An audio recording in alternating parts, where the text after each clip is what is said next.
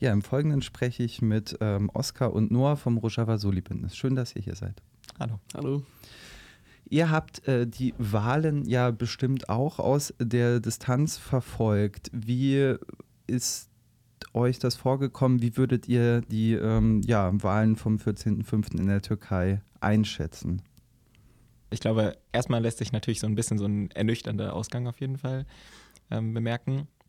Wir haben sehr genau die Wahlen alle verfolgt. Also wir saßen sicherlich wie so viele äh, gebannt bis spät in die Nacht und dann wieder früh am Morgen ähm, vor Live-Tickern und Updates ähm, an den Wahlen.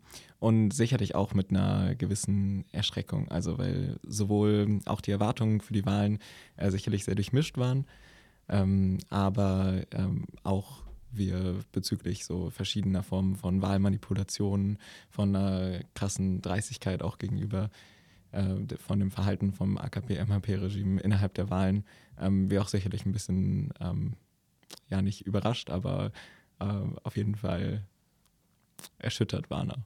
Also im Vorfeld der Wahlen wurde sehr viel auch gemutmaßt und vermutet irgendwie, was passieren könnte, was für Übergriffe stattfinden könnten, auch am Wahltag und so weiter. Und ich glaube, was ich so aus der Ferne halt eben mitbekommen habe, war, dass es nicht so doll war, wie es erwartet wurde teilweise. Aber jetzt gerade so in den Tagen nach der Wahl fällt halt schon viel auf, ähm, wie Manipulationsversuche eben stattgefunden haben und so. Und äh, ich glaube, was Noah gerade auch schon gesagt hat, dem kann ich mich auf jeden Fall anschließen. Das ist schon, das, also ist schwierig aus der Entfernung sowieso wahrzunehmen und zu lesen, aber hat einen schon auch einfach mitgenommen. Was meint ihr denn konkret? Über welche Ereignisse, was habt ihr mitbekommen, was hat euch ähm, ja nicht überrascht, aber erschüttert? Also, ich glaube, von den Sachen, von denen man auf jeden Fall Nachweise hat, ist, wenn jetzt, ähm, es gibt zum Beispiel Videos davon, ähm, dass äh, versucht wurde, mehrfach Stimmen abzugeben. Ähm, dann gab es einfach super viel ähm, Militär- und Polizeipräsenz äh, in den Wahllokalen, vor den Wahllokalen. Es wurde davon berichtet, dass auch teilweise eben in die Wahllokale reingegangen wurde und Menschen versucht wurden äh, einzuschüchtern bei der Wahl. Es gab Versuche für stellvertretendes Wählen, also ähm, es gibt Berichte davon, dass ein Dorfvorsteher eben die ganzen Stimmen seines Dorfes selbst abgeben wollte. Also solche Berichte gibt es.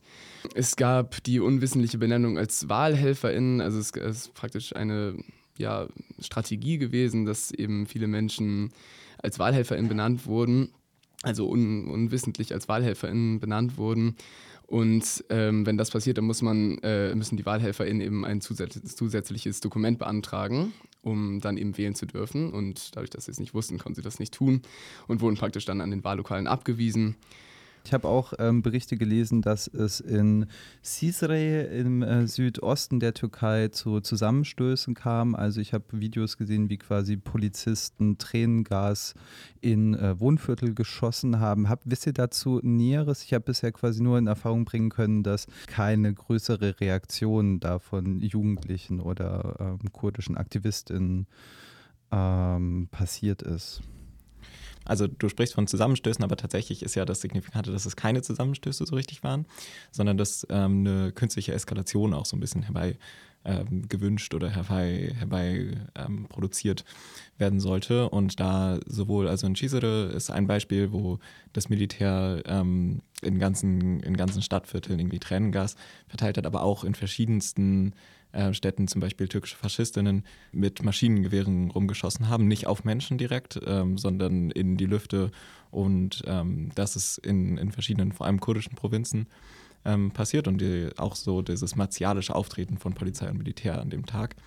Ähm, was auch so gedeutet wird oder was ich auch so deuten würde, ähm, dass damit eine Eskalation eigentlich herbeigerufen wurde, weil so eine Eskalation natürlich für das herrschende AKP-MHP-Regime ähm, nur einen positiven Ausgang irgendwie hat oder beziehungsweise für die eine, eine Legitimierung von verschiedensten Maßnahmen an dem Tag auch noch gewesen wäre. Wie seht ihr denn vom zeitlichen Ablauf quasi, was vor den Wahlen passiert. Es gibt ja quasi so eine ähm, Ansicht oder was öfters geäußert wurde, dass dieses Erdbeben, das ja im Februar in der ähm, Türkei stattgefunden hat, eine Art Fenster geöffnet hat, vielleicht Erdogan jetzt doch loszuwerden, denn die Regierung hat sich durch ein wahnsinnig schlechtes Krisenmanagement ausgezeichnet. Wieso glaubt ihr, ist es dann im Endeffekt doch nicht so weit gekommen? Also ich glaube, worüber man auf jeden Fall sprechen muss, ist halt generell so die Szenerie, in der sich eben diese ganze Wahl abgespielt hat. Also es gibt zum Beispiel einen Bericht von der OSZE, die Organisation für Sicherheit und Zusammenarbeit in Europa, die eben eine Delegation zur Wahlbeobachtung dorthin geschickt hat. Und äh, in diesem Bericht, der ist ziemlich lang, aber äh, da wird auch ziemlich viel darüber gesprochen, inwiefern eben so die Lage vor den Wahlen und ähm, wie sich Menschen über die Wahlen und die Menschen, die zur Präsidentschaftskandidatur antreten, eben informieren konnten. Einfach überhaupt nicht demokratisch ist in dem, in dem Sinne. Und ähm, da war eine Erkenntnis zum Beispiel auch, weil du das jetzt gerade mit den Erdbebengebieten angesprochen hast, dass äh, in den Erdbe Erdbebengebieten die Wahlbeteiligung ein ganzes Stück niedriger war. Also ich glaube insgesamt bei den Wahlen lag sie bei an die 90 Prozent. Ich glaube 88,5 war immer so die Zahl. Und äh, in den Erdbebengebieten war es teilweise nur zwischen 80 und 85 Prozent, also teilweise 80 Prozent eben nur was ähm, die Menschen von der OSZE so ein bisschen als besorgniserregend sehen, weil ähm, also das Problem dabei ist, dass man nur dort wählen kann, wo man eben auch gemeldet ist. Und dieses Erdbeben hat halt viele Menschen von ihren wohn eigentlichen Wohnorten vertrieben und sie wohnen nicht mehr dort und mussten eben ihre Wohngebiete verlassen. Mussten aber natürlich dann für die Wahl, weil sie dort noch gemeldet sind, eben dahin zurückkehren. Und ähm, was dabei halt ein großer Faktor, Faktor ist, ist, dass einfach eine große psychische Belastung auch ist, einfach dahin zurückzukehren, wo eben das Erdbeben stattgefunden hat. Und dass das einfach ein, äh, eine Sache ist, die diese geringe Wahlbeteiligung oder geringere Wahlbeteiligung in den Gebieten auf jeden Fall beeinflusst hat, stand in diesem Bericht. Und abgesehen davon eben auch im ganzen Vorfeld äh, ja, die Medienberichterstattung, die halt sehr einseitig war und ähm, einfach auch von der Zeit, wie viel halt eben die Präsidentschaftskandidaten eben vorkommen können in den Sendern, in den Zeitungen, wie auch immer. Es ist einfach sehr unausgeglichen und äh, sehr zum Vorteil von Erdogan ausgefallen. Und ähm, da hinzu kommt äh, dann auch noch eben sehr große Repressionswellen. Ich glaube, das ähm, haben dann doch ziemlich viele Menschen mitbekommen, dass eben auch von der äh, HDP viele ähm, FunktionärInnen und dann gleichzeitig auch JournalistInnen und AutorInnen und so ähm, festgenommen wurden und auch immer noch im Gefängnis sitzen teilweise. Und das ist eben auch eine Sache, die also zur freien Meinungsbildung irgendwie sehr doll beiträgt und äh, auch einfach so eine Form von Wahlmanipulation einfach im Vorfeld schon ist. Möchtest du was hinzufügen? Auch nochmal so konkret, also das, was du meintest, ähm, es hat sich ein Fenster geöffnet mit dem Erdbeben. Es, hat, ähm, es gab ein ziemlich schlimmes Krisenmanagement. Es sind ähm, schätzungsweise an die 200.000 Leute gestorben während diesem Erdbeben. Ähm, und trotzdem hat es das AKP-MHP-Regime geschafft, diese, dieses Erdbeben nicht zu einer Katastrophe für ihre Wahlzahlen und für ihre, ähm, für ihre Zustimmung irgendwie werden zu lassen.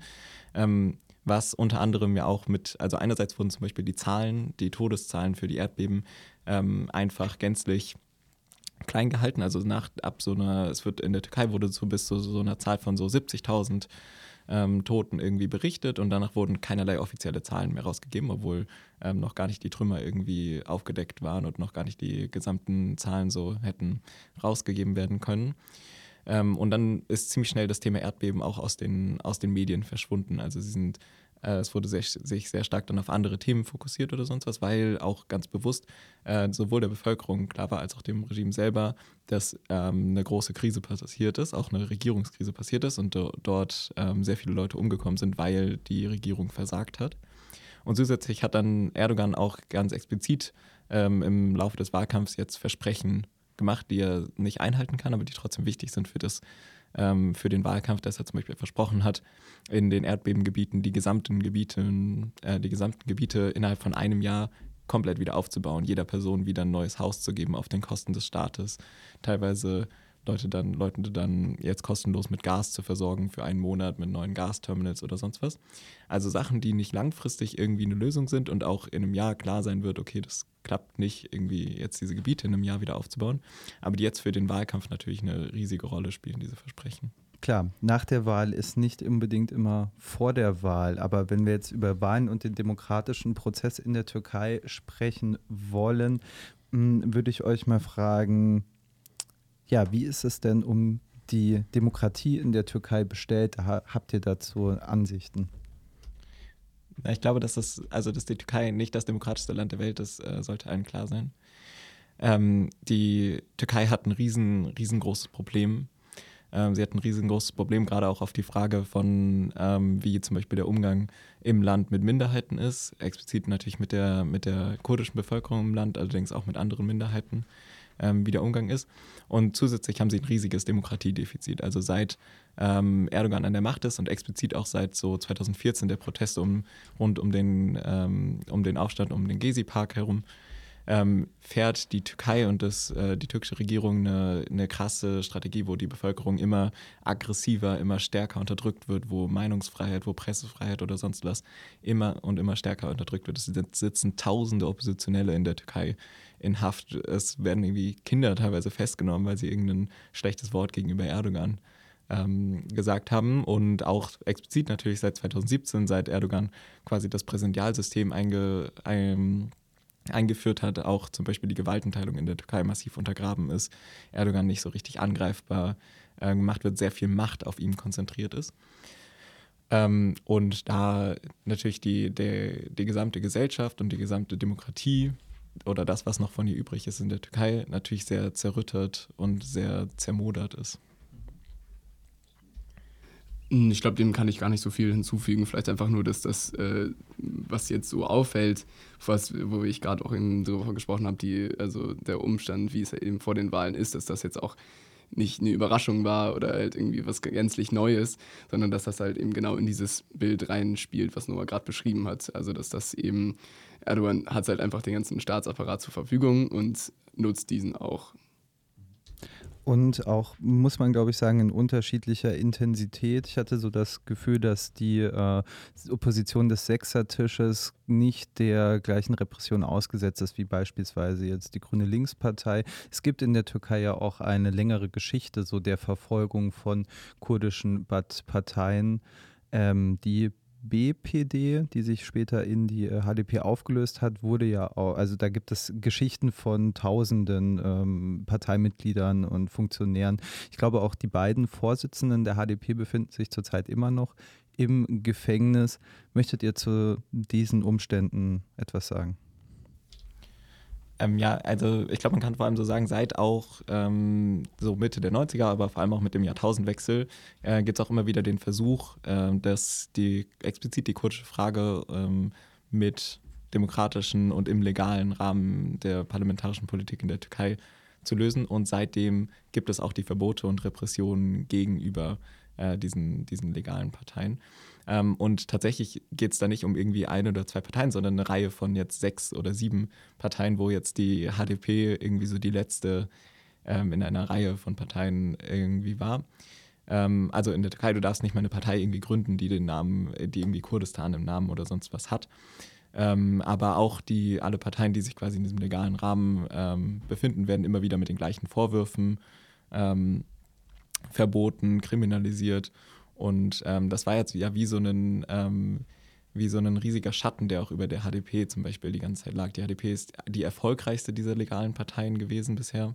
Sie hat es ins Parlament geschafft, hat 12 Prozent äh, der Stimmen bekommen und hat eine, also hat auch eine riesige hoffnungsvolle Perspektive ähm, geschaffen, ist aber jetzt zum Beispiel nicht zur Wahl angetreten, weil eben äh, ein Verbot der Partei die ganze Zeit ausstand. Und die Sorge war, dass wenn die Partei quasi antritt zur Wahl, sie kurz vor der Wahl verboten wird und damit gar keine Beteiligung an, von einer pro-kurdischen Partei irgendwie an den Parlamentswahlen ähm, genehmigt wird.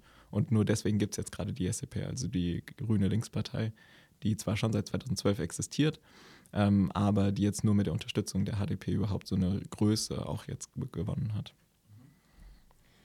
Ja, da vielleicht einfach nur noch dran anschließend. Also ich glaube, ich habe, ich bin mir nicht mehr ganz sicher bei den Zahlen, aber ich glaube, es äh, sind seit 2015 16.000 Menschen von der HDP ähm, in gefangen, also gefangen genommen worden und jetzt gerade auch noch 4.000 Menschen akut eben, also die mit der HDP in Verbindung stehen, ähm, also in, im Gefängnis. Und ähm, das und genauso auch eben dieses Verbotsverfahren, natürlich macht das auch was mit Menschen. Also ich glaube, man kann natürlich viel darüber diskutieren, wie gerechtfertigt so ein Verbotsverfahren ist und so weiter, aber ähm, egal wie kritisch man Erdogan gegenübersteht, natürlich macht das was mit Menschen und beeinflusst sie auch in ihrer Wahlentscheidung. Also das ähm, darf man, glaube ich, nicht vergessen. Ja, Mensch, da können wir ja froh sein, dass wir in der BRD so einen schönen Rechtsstaat haben und ähm, hier die kurdische Bevölkerung bestimmt ihre demokratischen Rechte ähm, sehr gut wahrnehmen kann. Oder würdet ihr da widersprechen wollen? Ähm, dem würde ich natürlich ein bisschen widersprechen müssen, ähm, weil ja gerade so die Verfolgung, also Deutschland ist das Beispiel für, ähm, für Verfolgung von Kurdinnen, für die Verfolgung der kurdischen Bevölkerung außerhalb von der Türkei ähm, und den umliegenden Nationalstaaten, wo auch äh, Kurdinnen leben. Äh, in Deutschland leben an die anderthalb Millionen Kurdinnen, also das, das macht es natürlich zu einem Riesenthema. Es, es gibt eine riesen Fluchthistorie ähm, und Geschichte von Kurdinnen nach Deutschland. Ähm, und gleichzeitig gibt es schon seit den 90ern riesige Repressionen hier im Land gegen die politische kurdische Bevölkerung. Immer auch mit so einem ähm, Gesamtvorwurf. Also es gibt Repressionen gegen die, gegen die PKK, die kurdische Arbeiterpartei. Und dieser Vorwurf der PKK-Nähe oder dieser Nähe zur, äh, zu den politischen Organisationen wird immer als Gesamtvorwurf gegen die gesamte kurdische Bevölkerung ähm, gerichtet und ähm, ist jetzt explizit auch nochmal in den letzten Jahren sehr verschärft und wohl, also wohl bemerkt auch im Wahlkampf einfach sehr verschärft. Also wir haben jetzt in den letzten Tagen eine Reihe von Sachen gesehen. Wir haben gesehen, dass es ähm, wieder mal ähm, mehrere Hausdurchsuchungen, Durchsuchungen von kurdischen Vereinen gab und zum Beispiel auch Abschiebungen in die Türkei von kurdischen Menschen sehr verschärft wurden. Also nur um das auch nochmal zu bebildern, in, der, in, der, in Deutschland ist es so, dass im Verhältnis, wenn ein türkischer Staatsbürger irgendwie hier probiert, ähm, Asyl zu beantragen oder die Staatsbürgerschaft in Deutschland zu beantragen, ähm, das zu so 80 Prozent irgendwie auch genehmigt wird. Bei Leuten von, der, von kurdischer Abstimmung, bei Kurdinnen, liegt es ungefähr bei 8 bis 9 Prozent, dass hier eine Staatsbürgerschaft genehmigt wird. Ähm, und also das ist so eine Sache und auf der anderen Seite gibt es einfach hier eine Verfolgung von politisch aktiven Kurdinnen, denen dann teilweise zum Beispiel einzig und allein vorgeworfen wird, Wahlkampf für die HDP in der Türkei gemacht zu haben. Dadurch wird eine Verbindung zu kurdisch, zu einer Politik oder auch zur, zur kurdischen Arbeiterpartei hergestellt. Und dann werden hier riesige Strafen für, äh, verhängt. Also sitzen ähm, einige Leute hier in Deutschland im Gefängnis jetzt ganz aktiv. Wurde zum Beispiel vor einigen Tagen das äh, das Urteil gegen einen kurdischen Aktivisten bekannt, der jetzt für fünf Jahre für seine politischen Aktivitäten hier im Gefängnis äh, ins Gefängnis landen soll. Und diesen Leuten wird meist nicht, nicht mehr vorgeworfen, als dass sie hier in Deutschland zum Beispiel Vorstand in einem kurdischen Verein waren, Demonstrationen angemeldet haben, politische Aktivitäten gemacht haben. Aber dadurch, dass sie Kurdinnen sind und dadurch, dass sie damit in eine Nähe oder eine angebliche Nähe zur, zur kurdischen Arbeiterpartei äh, gerückt werden, werden dann brachiale Strafen als Terroristinnen irgendwie in, ähm, untergebracht. Das hängt halt alles einfach zusammen mit, der, äh, mit dem Blick darauf, was Terrorismus ist. Und ich glaube, man kann einfach generell sagen, dass ähm, in der BRD ein sehr ähnliches Verständnis wie in der Türkei herrscht, wer als Terroristin abgestempelt bezeichnet, bezeichnet wird und eben wer auch nicht. Aber das trifft halt vor allem also in der Türkei und sowohl als auch eben hier in Deutschland mit dem ähm, Paragraphen der terroristischen Vereinigung trifft es halt eben vor allem linke Oppositionelle und in, in diesem Fall auch einfach sehr viele Kurdinnen in Deutschland. Tja, da liegt die Vermutung ja vielleicht auch nahe, eine Art Geschenk für den nächsten Präsident der äh, türkischen Republik schon mal in der Hinterhand haben zu wollen. Es gibt ja auch eine sehr lange Geschichte so von einer deutsch-türkischen Waffenbrüderschaft, die sich auch bis ähm, ja, über 100 Jahre zurück erstreckt. Ich glaube, da würden wir jetzt auch ein bisschen den Rahmen sprengen. Ich finde es interessant mit euch über einen Ausblick zu sprechen, über was glaubt ihr könnte in den nächsten zwei Wochen oder auch nach der ähm, zweiten Runde der Wahl in der Türkei passieren, was könnte in äh, Deutschland passieren und auch insgesamt die Frage, wie seht ihr das Verhältnis Demokratie, Faschismus, wenn ihr in die Zukunft blickt? Ja, was äh, steht uns da bevor aus eurer Perspektive? Also ich glaube, was jetzt die anstehende Stichwahl betrifft, ähm, wird es auf jeden Fall schwierig äh, für Kilic Darulu da ähm, zu gewinnen. Ich glaube auch, also gerade mit dem, was wir äh, auch schon angesprochen haben, mit den Sachen, die Erdogan halt eben in, also unter seiner Macht hat. Also das, was er eben tun kann, eben im Vorfeld auch schon alleine und ähm, wie viel Zeit er bekommt in den Medien und alles, was wir eben gerade schon angesprochen haben, alle Manipulationsversuche und ähm, Repressionsvorgehen gegen Oppositionsmenschen. Ähm, und äh, deswegen ist, glaube ich, gerade weil eben die 5%, die ähm, nicht an die beiden Präsidentschaftskandidaten gegangen sind, sondern an Sinan Onu, ähm, dass diese 5% eben eventuell entscheidend sein könnten. Und das ist gerade so ein bisschen die Perspektive, dass es halt, ähm, also vielleicht kann man kurz dazu sagen, Sinan Olo ist äh, extrem rechtsnationalistisch äh, eben und hat eben auch 5% bei dieser Wahl erhalten. Und wohin diese Stimmen wandern werden, ist natürlich also generell offen. Und es gibt zum Beispiel auch Gespräche zwischen äh, Kilic Darulu und Oan. Aber da ist so ein bisschen die Schwierigkeit, wenn die beiden eine äh, also etwas, eine Gemeinschaft irgendwie eingehen sollten, dann wird es äh, für viele KurdInnen aus politischer Perspektive auch einfach sehr schwierig, nochmal für Kilic Darulu abzustimmen. Und ähm, naja, das macht es alles jetzt nicht unbedingt sehr wahrscheinlich, dass, ähm, dass es, äh, die Stichwahl eine naja, gute oder einen guten Ausgang finden wird. Deswegen ist, glaube ich, darauf die Perspektive gar nicht unbedingt so gut, aber es ist jetzt auch nicht so, dass alle Menschen äh, aufhören, dafür zu arbeiten. Also ich glaube, man kann da auf jeden Fall trotzdem noch drauf hoffen und gucken, was passieren wird.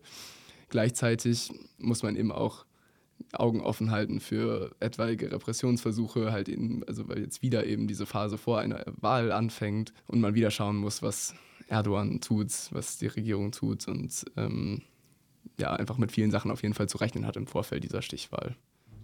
Ja, an der Stelle ähm, bleibt natürlich auch so ein kleiner Blick in die Vergangenheit. Ich denke, die kurdische Bewegung hat es immer wieder geschafft, sich weiterhin zu organisieren.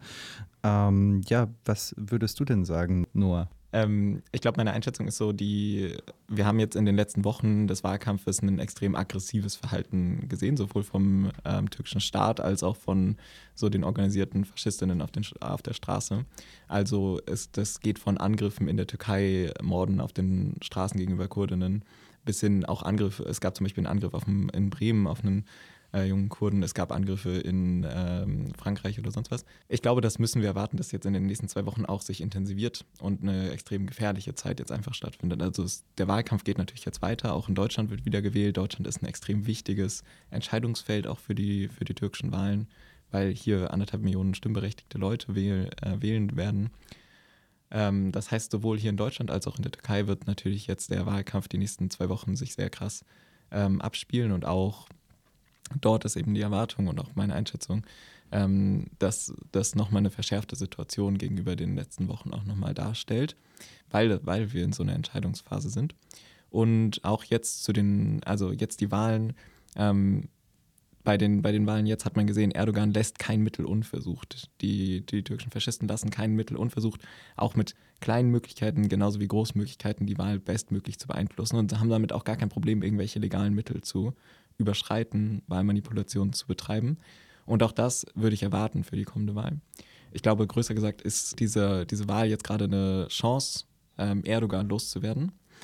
Es ist nicht die große Chance, jetzt mit Kilic Darulu ähm, eine demokratische Türkei, eine freiheitliche Türkei irgendwie zu schaffen, sondern der große Konsens, der sowohl den Sechsertisch zusammenbringt, als auch die kurdische Bewegung zum Beispiel mit ähm, Kilic Darulu zusammenbringt, ist sich gegen Erdogan zu vereinen und eine Chance zu schaffen, eine, äh, eine, Hoffnung auf eine Verbesserung irgendwie zu schaffen, nicht jetzt irgendwie eine Lösung für die Probleme der Türkei ähm, darüber zu sehen. Und da würde ich sagen, das ist eine Möglichkeit, aber der politische Kampf, ähm, auch wenn jetzt Erdogan bestehen bleibt, wenn dieses autokratische Regime bestehen bleibt, was sich sicherlich nach den Wahlen dann auch noch verschärfen wird, ähm, dann, dann wird dieser politische Kampf auch auf anderen Ebenen weiterführen. Das, der endet nicht bei diesen Wahlen und der, ganz egal wie sie, wie sie ausgehen, würde der nicht bei diesen Wahlen enden, ähm, sondern wird überall in den Städten, in den Straßen, in den Gassen irgendwie weitergeführt. Wie hoch schätzt ihr die Gefahr einer erneuten militärischen ähm, Konfrontation oder Eskalation auch in äh, Rojava oder Südkurdistan nach ähm, ja, einer Konsolidierung der Regierung in der Türkei denn ein? Ich glaube, das ist ein bisschen die Frage, was du mit erneut meinst, weil diese militärischen Aggressionen anhalten. Äh, diese militärischen Aggressionen sind tagtäglich, es werden tagtäglich ähm, teilweise verbotene Waffen, Chemiewaffen in Südkurdistan eingesetzt gegen die, obwohl die kurdische Bevölkerung, die kurdische Bewegung sich in einem Waffen, in einem einseitigen Waffenstillstand befindet, werden tagtäglich dort Bombardements geflogen. Und ähm, auch jetzt wieder gestern zum Beispiel ähm, Artillerieangriffe, Drohnenangriffe in ganz Rojava stattfinden. Ich würde sagen, gerade mit solchen Wahlversprechen, äh, die Erdogan jetzt gemacht hat, wie die Rückführung von 3,6 Millionen ähm, syrischen Geflüchteten, ähm, die unter anderem ja auch jetzt in der Vergangenheit ähm, schon in äh, teilweise den besetzten Gebieten in Rojava zum Beispiel untergebracht wurden. Ähm, damit, mit solchen Versprechen geht natürlich auch eine gewisse Drohung einher, weil eine, ein Zweck der Vertreibung und der Besetzung der Gebiete in Rojava ist auch immer die Lösung, in Anführungszeichen, von dem, dem Problem mit Flüchtlingen in der Türkei.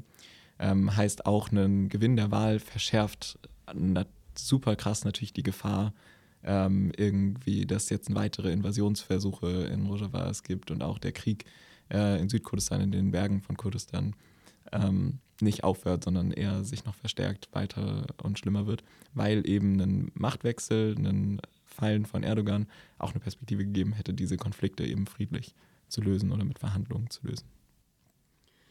Ja, ich glaube, an diesem einseitigen Waffenstillstand kann man eigentlich auch relativ klar erkennen, also ähm, wie Noah gerade schon gesagt hat, das ist eben nur von den Kämpfern in den Bergen ausgerufener Waffenstillstand nach der, nach der Erdbebenkatastrophe.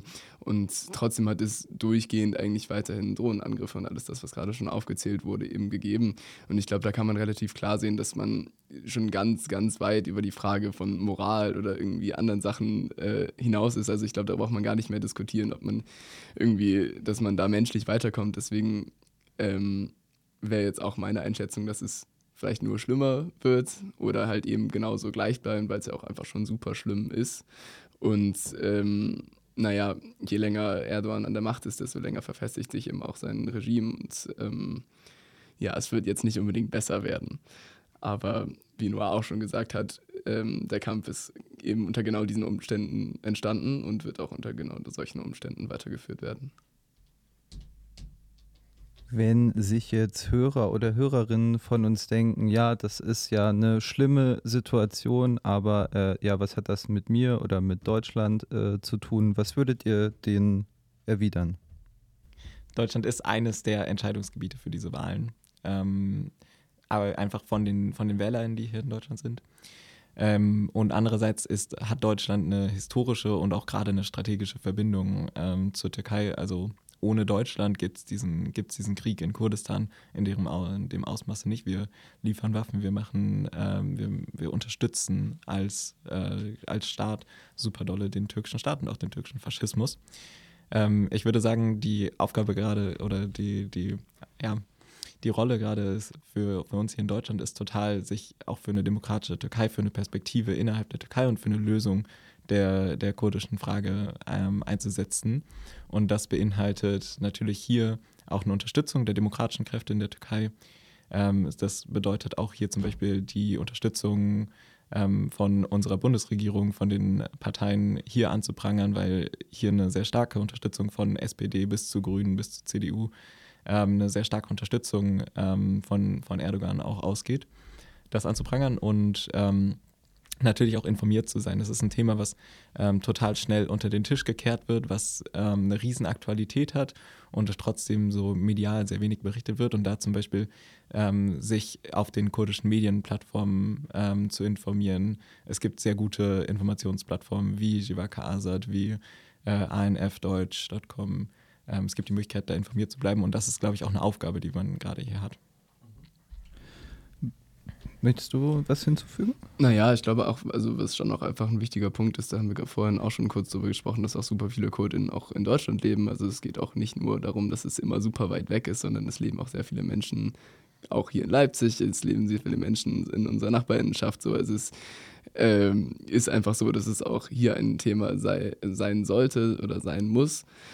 Und ähm, wir haben auch schon über Repressionen in Deutschland gesprochen. Also ähm, ich glaube, die Zusammenarbeit ist einfach da sehr stark und es trifft eben auch Menschen, die hier leben und so. Also ich glaube, die Aktualität und so die Wichtigkeit von dieser Thematik ähm, bezieht sich gar nicht nur auf die Türkei, sondern das kann man eigentlich überall so sehen.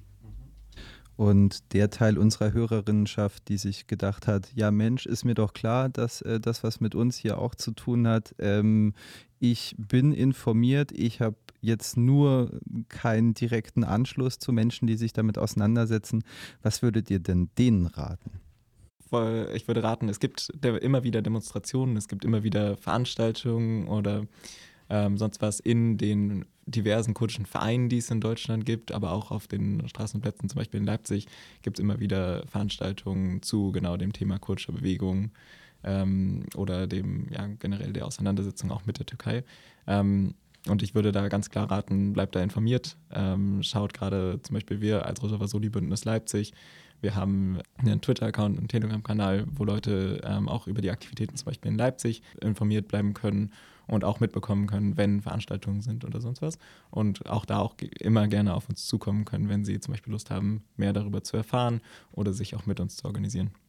Ja, ich glaube, dem kann man nicht gar nichts äh, so richtig hinzufügen. Also ich glaube, was jetzt auch im Bezug zum Beispiel auf die Wahl wichtig wird, einfach so äh, kritisch bleiben, kritisch äh, Sachen verfolgen, sich äh, also auch anders informieren als ähm, nur die großen klassischen Medien, Medien, weil man auch eben da teilweise merkt, dass, es, ähm, dass nicht alle Themen auftauchen. Und ähm, ja, ich glaube einfach so mal gucken, was es für kurdische ähm, Strukturen einfach auch in den Städten gibt, in denen man wohnt und wie es äh, hier aussieht und Veranstaltungen besuchen. Ja, gut. Falls ihr jetzt dem Ganzen nichts mehr hinzuzufügen habt, würde ich mich äh, sehr bei euch bedanken. Wenn doch, dürft ihr noch. Danke dir. Danke dir.